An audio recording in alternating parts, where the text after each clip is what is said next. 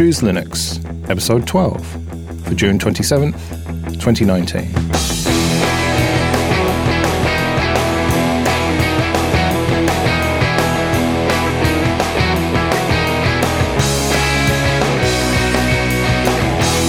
Hello, and welcome to the show that captures the excitement of discovering Linux. I'm Joe.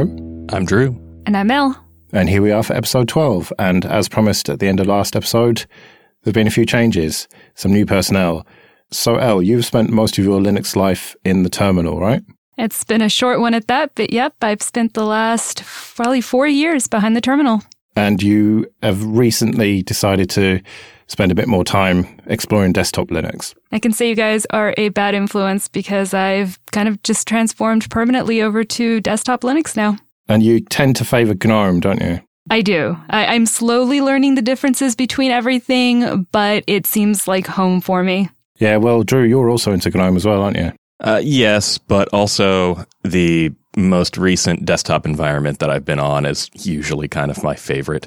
Uh, I have been through the wringer of all of them, just about, at least all the major ones. And you've been using Linux longer than me, like 20 years or something. Uh, thereabouts, yeah.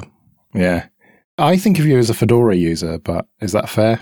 I tend to live on Fedora more than most other distros, but I also have a real bad habit of kind of hopping around. Like I, I definitely installed Ubuntu today on my main machine uh, because I wanted to play with something in Ubuntu that I couldn't do in Fedora. So, yeah, Fedora mainly, but I'm not scared of using whatever it is that I need to do what I want. All right, well, let's start with something that's Ubuntu based, and that's Regolith. I saw an article on OMG Ubuntu about this, and I thought I have to try it out. And it is an Ubuntu based distro with i3, but it's kind of a customized i3. And it's not just a standalone distro. You can just add a PPA on top of Ubuntu, which makes it really easy to install. So, L, I presume you'd never used i3 before. So, what did you think of this? So, no, I have never used it. Honestly, I don't think I'd ever really heard of it either. So, once I got it installed, I have to admit, I almost texted you guys and told you I didn't do it right because I couldn't even figure out how to start using it. There was nothing to click on, nothing to pull it up. So it wasn't until I started just randomly playing with the shortcuts that I started getting the idea of what I was supposed to be doing. And I have to say, probably for the first hour of using it, I just kept thinking, why would anyone do this to themselves? yeah, because i3 is a tiling window manager. It's not the usual stacking window manager that we're used to with GNOME, XFCE, Plasma, that sort of thing. I mean, I can understand that to a point because I can understand, you know, using the real estate as best as you can on your machine, but having every transition be keyboard based just wasn't what I was normally used to on the flow. So it seemed so foreign that I couldn't understand how people kind of adapted to it. It took me over an hour to figure out how to close out a window because I couldn't find any documentation on that shortcut. but Drew, you've used i3 quite extensively before then. I have. I used i3 for probably a year straight. Now, this was on Arch, and I did it with the i3 uh, dash GNOME package in the AUR, which does roughly the same thing that Regolith does, which is uh, creates a GNOME backend to use with i3. And when I stopped using Arch, I stopped using i3 because I couldn't get that magic bit back of having GNOME running in the background under i3 to handle all of the system stuff. And without that, i3 is a much bigger pain in the butt because you have to program in things like keyboard shortcuts for turning up and turning down your volume. You have to create your own notification system. You have to do all of this. Now, I, when I booted up Regolith, it was right back in that magic spot that I had tried uh, to get to in Ubuntu and in Fedora that I couldn't ever quite land because of the lack of integration with GNOME. So having that backend really made everything work so much better. And honestly, when I said that I, uh, you know, reinstalled Ubuntu earlier today, it's because I wanted to do Regolith on my main desktop, not just my testing laptop. Uh, primarily so I could see how it worked with multiple monitors. Pleased to report it works very well. Well, it definitely works well with multiple workspaces. That's kind of the whole point of it. And I'm surprised, El, that someone who grew up, as it were, in the terminal doesn't appreciate the simplicity of i3 because you can just have multiple terminals exactly where you want them on multiple workspaces or monitors. And it, wouldn't it be the perfect kind of distraction free sysadmin environment? Maybe it's because I've found that in other tools, you know, using things like Terminator pretty much lets me just configure that the way that I want to. I haven't found a single OS yet where I can't just do super key down and up to move around workspaces. So the only alternative was what, super key one, two, three?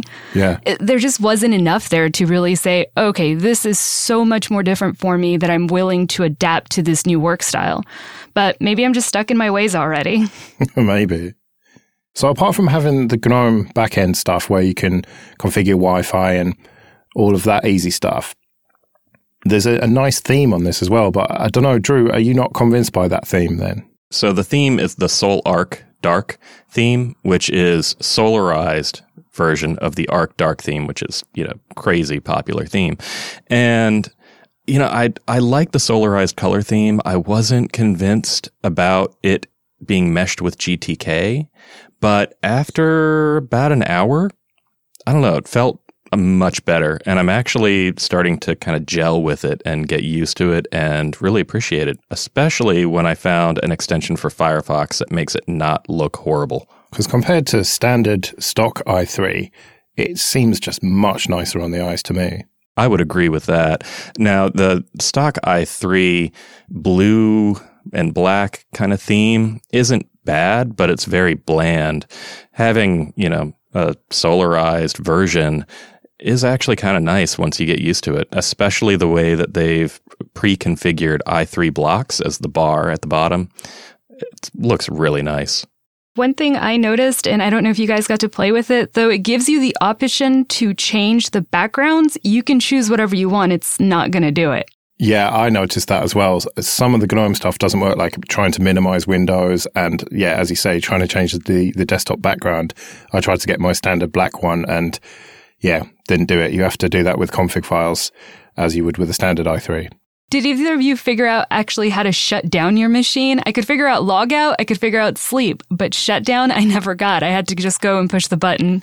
Ah, sudo power off in a terminal, surely. You could do that. The other option is to uh, do your meta shift E to log out and then shut down from the logout screen. Now, in standard i3, there is a command called i3 exit, which will prompt you if you want to shut down, restart, all of that. But that doesn't seem to be included for some reason. That is very strange. But the one thing that I loved about this was the first screen you see when you boot into it has a list of shortcuts on the right hand side for pretty much everything that you're going to need to do. And so even if your current workspace is full of windows and you can't see it, you can always just jump to the next workspace and then boom, you've got all the shortcuts that you need right there. I don't know why that isn't just standard in i3 generally. Was that by default on yours? Because when I first loaded in, I had to figure out the actual shortcut to get that to pull up. Oh, that's weird. It was just default for me. It was default for me as well. Well, maybe I did do something wrong on the install, but I promise you it wasn't there. ah, I can see why you were confused by this then. Indeed. Did y'all find much documentation? Because I had to go back to that OMG Ubuntu article to find how to, you know, configure everything or how to transition into everything. Well, all the documentation that I needed was right there on the screen. As I said, that list of shortcuts just let me start using it. But there wasn't a shortcut to like close a window when I'm done with it on that screen. I found it a little lacking myself. I ended up going into the config file and looking at the binds yep. to see what things there were for shutdown window or um, various other commands that weren't included. Well, I was mostly running Firefox on a terminal, and the terminal you can just control D to shut as you would any terminal. And Firefox had the the X button to close it, and that seemed to work fine. So I, I didn't need to dig into that. Interesting. So is the point of Regolith to, I guess, combine what I would know is just server side and using the terminal and kind of not rely on the GUI side as much, even though it's a Windows manager? Well, that's kind of the point of a tiling window manager generally is to make it just as simple as possible. And the point of Regolith is to add a little bit on top of that to make it a little bit more user friendly, a little bit nicer to look at. But it seems that they didn't quite win you over there now. I would say user friendly for a power user, but definitely not for someone who's starting out. Yeah, I think there's definitely a sliding scale here. Now, you said that you mostly used a terminal in Firefox, Joe. I actually tried Snaps and Flatpaks, and I am pleased to report that both of those work perfectly fine, uh, including if you enable the system tray, they will use system tray icons. All right. Nice. It sounds like you've really got into this then. How long do you think you're going to end up using it for? Probably longer than I should, but um, I, I love it. I think it's great. It it i3 to me is kind of the pinnacle of the tiling interfaces yeah, versus things like Awesome or BSPWM or any of those others. i3 just has kind of the best base package for what you want to do and configurability on top of it without having to do weird things like programming Haskell to you know change your config file. So finding that this actually works with the GNOME backend again, I'm in love here. I feel very at home and it makes me very happy. So I'll be on this for a while. Well, I'll have you both on XFCE before you know it. Don't you? Uh, don't you worry. But let's move on then to distro hoppers. Now, you may recognize this segment from Linux Unplugged, but we decided to steal it. The idea is we go to DistroWatch, press the random distribution button, and then check out whatever it gives us. And we pressed the random distribution button and it gave us Rosa. Now, Rosa is a Russian distribution, which is independent and was originally forked from Mandriva. Now, there are different editions of this. They've got some paid for enterprise editions, but there is a free kind of home user version that they call Rosa Fresh. Now, the download page is somewhat in Russian and Firefox doesn't translate it by default. So I had to kind of guess from a bit of Russian and a bit of English, but they have uh, different editions again of that. So you've got what they call KDE 4, Plasma 5, LXQt, and XFCE. I first of all checked out the KDE 4 and I also checked out the Plasma 5. So I think you guys did as well. So what did we think of this then? I really liked it. I started out with the KDE 4 version and I, I liked the graphics as it transitioned in. I, am easily pleased with graphics. It reminded me a lot of the time that I'd used Deepin, where everything was kind of graphical based, less words. Um, I, I liked the start menu and everything kind of just pulled up. It seemed really easy to transition into and play around with. I have to say though, when it came to updating the actual OS, I definitely couldn't figure out which of the icons was going to go for the update right away. So I went to the command line and it was kind of hilarious because I went, okay, well, visually it was Red Hat based, right? So DNF update, that doesn't work. All right, Yum update, nope. Getting desperate now. apt-get, Zypper, Pacman, and I couldn't figure out how to update it without going out to Twitter and being like, what am I missing? yeah, it's using the old school uh, Mandrake Linux URPMI. I hadn't used it in many, many years and I had totally forgotten how to use it. I couldn't remember a single command. I had to go look it up. Yeah, no, that's the first thing I wanted to do was update this and make sure I had all my security updates and everything. But I couldn't find a way to update it with the GUI because there was the, the software management, but unusually it didn't have an update packages thing. So I, it seems that the only way was the command line. And yeah, I had to just Google it and found it and it was fairly straightforward to do it. So, about 10 minutes in, something does pop up in the GUI, and it's two red arrows that if you click on it, will lead you to update. ah, I was too impatient then. Yeah, I was too busy trying to figure out and research that originally it just solved itself for me. But did the package updates take forever and a day for anyone else? It wasn't the quickest, I must say, yeah. Yes. On the command line, it was giving me an output of how fast they were transferring, and I don't think I saw it get above 200K. Ah, well, that'll be because it's based in Russia, yes. presumably, and that's quite a long way for you guys. It was a bit quicker for me, but even then, the installation of the updates wasn't wasn't the fastest. So I just kind of left it going and just read news and stuff. Yeah, same. Yeah, I went and got coffee, came back, decided I was going to go outside for a little bit, got a walk. That's how long it took. wow. But it was a fairly simple installer and very sane defaults I found. I mean, it feels a little bit old school, but it feels like I could get to work straight away with it. It's not fighting me. For the installer, I have a question for you guys. Did either of you actually use the Rosa image writer that it suggested so strongly that we use so the distro wouldn't break on us? No, I just got the ISO and DD'd it on a USB drive as usual. I did the same thing, but I found it really entertaining that there's such a kind of area of the website dedicated to telling you that they have a proprietary utility that you need to use in order to kick this ISO. That is pretty funny. And I did notice that they included that Rosa image writer in the base installation as well. They do actually have a couple of little utility apps that they've written themselves. One is that image writer.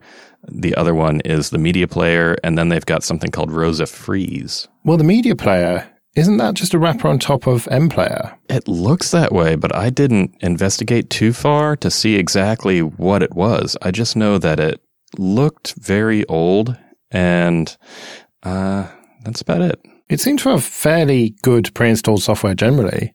It seemed to have pretty much everything I needed, really. Yep. Web browser, Office Suite. What else do you really need by default? I found it comical that it had the HP device manager on there. Got to get your printing somehow.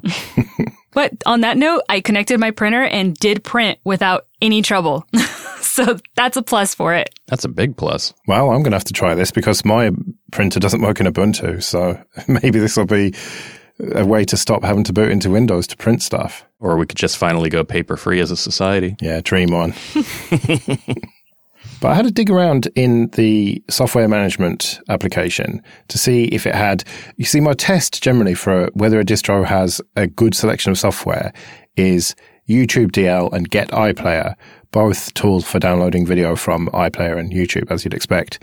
And it had them both, and it also had YouTube DL GUI, which was a really simple way you just paste the URL in, and that works for iPlayer as well as YouTube. Oh, nice. Does it let you change the settings for the command flags that it's going to run, like to download audio only or anything like that? Yeah, it had a pretty decent set of options, although it was quite simple to use at the same time. So, yeah, highly recommended. I had a look for that on Ubuntu actually, because it would be handy for well, just general use. But unfortunately, it doesn't seem to be in the repos. So that's kind of a win for Rosa over my usual distro. Yeah, for sure. What was quite funny though was that the Plasma 5 version looked identical to 4 to me. I actually had to check that I DD'd the right ISO because they, they just seemed to be the same distro. Really? It seemed different to me um, it seemed to me the KDE 4 version was more of the Deepin style, whereas the plasma style reminded me of cinnamon. So I don't know, maybe I'm just making connections in my brain, but it just seemed like it was more of having the tile at the bottom, clicking the start menu, going up to what you wanted, instead of being the graphics that the KDE 4 version used. Yeah, the KDE 4 version for me, uh, now I tested this on a 1920 by 1080 ThinkPad, and it gave me the netbook launcher by default. The Plasma version gave me a standard pop up uh, application chooser, but seeing that netbook interface brought back a flood of memories from back when I had an actual netbook running KDE 4. It was kind of neat. Oh, no, that's interesting. I'm not sure what I was given because I did it on an 11 inch 720p display. So you would think that that would give me the netbook version, but for me, the 4 and Plasma 5 version just seemed exactly the same, so maybe it didn't. Okay, well, we all kind of enjoyed our time with Rosa, but let's see what we're going to have next. Let's go to Distro Watch. Let's click the random distribution button. And what have we got? We've got Qubes OS. It is a security oriented Fedora based desktop Linux distribution whose main concept is security by isolation. I have heard of this, I think but I don't think I've tried it or it's been a long time. It's got XFCE desktop, so hmm, that should be interesting.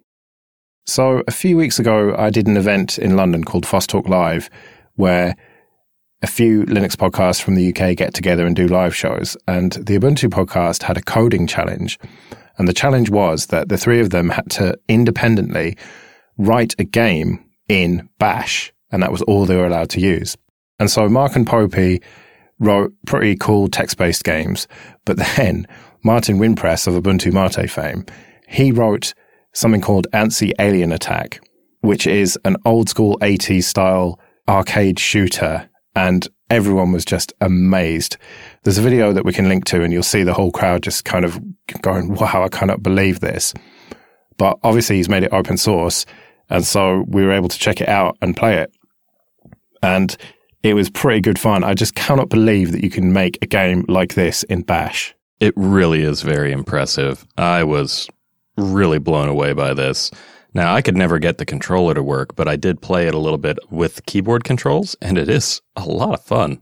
I have to say, I was in a bit of a bad mood that night when I went to play it because I'd been messing with some configuration files and it wasn't working. So I just like, okay, I will go pull down the Git repo and see how this works.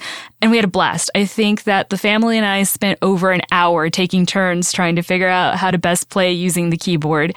Um, because yeah, I had uh, just a blast playing it and it really kind of blew my mind that somebody just sat down and wrote this game without lots and lots of planning. Well, he did start it around Christmas, and it was only a few weeks ago when he revealed it to everyone. And I think he said it was like thousands and thousands of lines of code. So he did spend quite a long time on it, but still, it is very impressive. Oh, I thought that he had like sat down at the event and written it. Oh, no, no. They prepared uh, for it uh, months in advance, but it is still very impressive. Now, I don't have a Steam controller or an Xbox controller, but I've got a cheap USB controller that I got for like three or four quid off Amazon. And uh, that didn't work by default. But I found something called QJoyPad, which allowed me to map the buttons. And you only need five buttons, really up, down, left, right, and fire. And so I was able to really simply map those buttons to the keys required. And then I was able to play it with a controller, which was pretty cool. Now, it didn't work as well as a Steam controller because that's what it's designed for. But it was still uh, a fun game to play. Although, if you look at the video, it runs really smoothly on, I think it was Popey's ThinkPad, which is pretty beefy. I tested it on a fairly old i3 laptop and I don't know, the frame rates weren't great on that. So I think you need to have a reasonably good machine to play this on, which is a bit weird given that it's a, you know, arcade game, but it's written in Bash. What are you going to do? I didn't have any performance problems on my end, but I was running it on a ThinkPad X1 from 2014.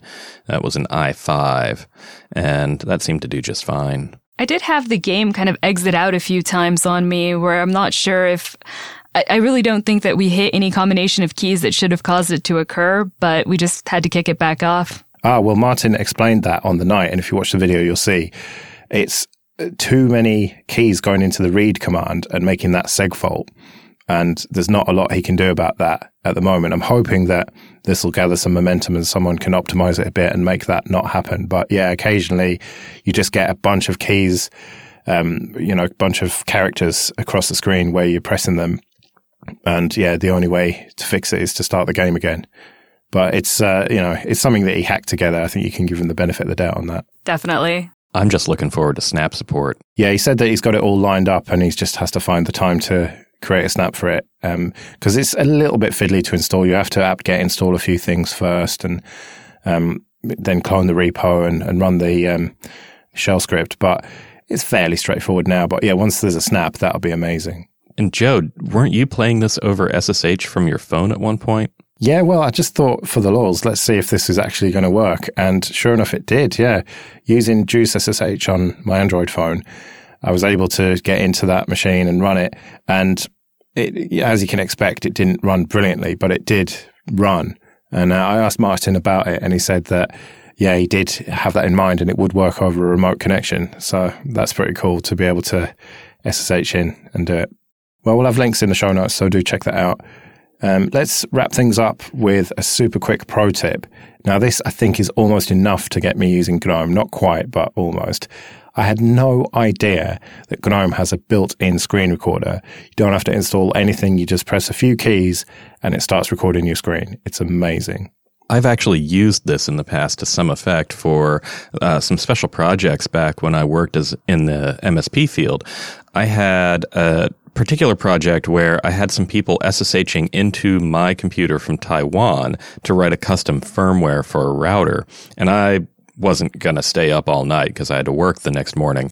Uh, but I did want to see what they were doing in this guest session that I set up for them.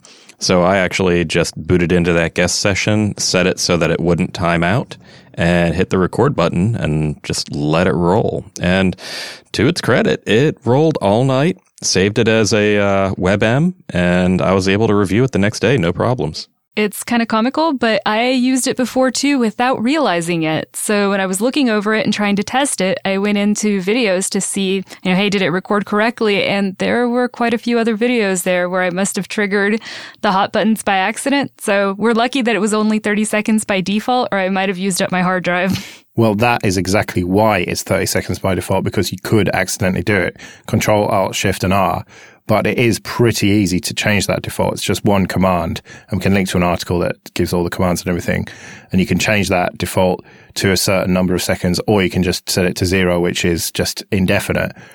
But this seems like, L, I know you do a lot of presentations and stuff. This seems like it would be really handy for you rather than having to install a separate tool. Yeah, especially if I could just put in the audio later. If I didn't have anyone speaking, it would make work a lot easier. There is a drawback, though. If you do have multiple monitors, it really reduces the uh, effectiveness of this tool because it will try to capture everything, which may not be what you want. So, if you do have more advanced needs like that, something like OBS is going to be a better shot for you. Oh, yeah, definitely. If you're starting to get into multiple monitors and things, but if you just want to quickly capture something, it seems absolutely ideal. I did try it on XFCE, kind of crossed my fingers, hoped, but unfortunately, no. It seems to be a GNOME only thing. Right, well, I suppose we'd better get out of here then. If you want to get all the future episodes, go to chooselinux.show slash subscribe. And if you want to get in contact, go to chooselinux.show slash contact. And you can find us on Twitter. I'm at Joe Ressington. I'm at Drew of Doom. And I'm at L underscore O underscore punk at LO punk. We'll be back in two weeks with more exciting discoveries. See you in a couple of weeks.